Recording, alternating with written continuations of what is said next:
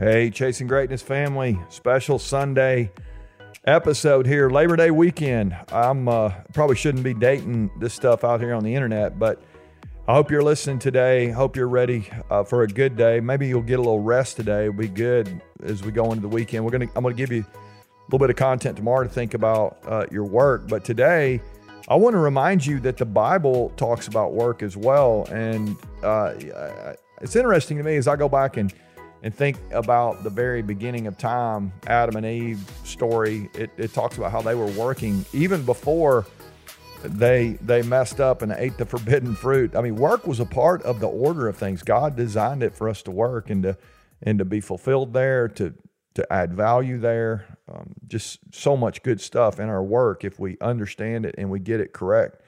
And yet, I, how many people do we know that they think the goal of life is to to not work, to avoid work, to retire from work? Those are not those are not biblical principles. And so as we go into this this day, I wanted to give you give you one verse. It's from Proverbs 14, verse 23. It says this: All hard work brings a, a profit.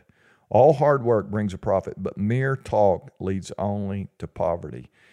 When I think about poverty, it's easy to think about money, and there is some of that in that verse that you know that's wrapped up in that. But I think I think one of the places where poverty strikes us is not even financially; it's just in our spirit, in our in our in our soul. We talked about our soul a little bit the other day, and I, I think it's so easy when we just talk and we don't do what we're supposed to do, and we, you know we play it safe. We try to be comfortable. We try to get to a certain stage where we don't have to work and you know, all that, all that stuff is not really the correct way to be thinking. And so I, I, just want to remind you there really is greatness in you. You have a chance to add value with your work. You've been given a great mind, you have skills, you have talents, you have all kind of things that you could do to help other people be great, to make the world a better place.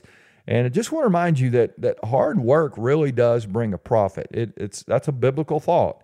And it's, you know, laziness. There's a lot of things the Bible says about being lazy as well. That's just never going to lead you to where you want to go or to the impact you want to have. And ultimately, it's going to hurt your legacy. So today, I just wanted to remind you all hard work brings profit. Mere talk is just going to lead you to poverty. Uh, you you, you, you get to choose. How hard are you going to work? What are you going to work on? What are you going to give your time to? Tomorrow, I'm going to give you some things to think about that'll help you maybe reset for work. But today, want to remind you on this day of rest. I mean, hopefully you're getting a day of rest, a weekend of rest, maybe you're even off tomorrow. Wanted to remind you that that hard work really uh, is valuable, and it and it it's it's so important for us to feel good about what we're doing. So, thanks for the work you do. I, I don't know if anybody's thanked you this week for what you do. We, we're we really benefit from from your work. I, I just encourage you to continue to to work hard, rest hard today, play hard today have a fun weekend. But but as you go back and get ready to go back this week, don't forget hard work really does bring a profit. All right, love you guys. Hope you'll share with somebody. Hope you'll join us again tomorrow. Going to going to give you some things to think about on Labor Day, and then this next week we got some some cool stuff planned for you. So hope you'll join us for that.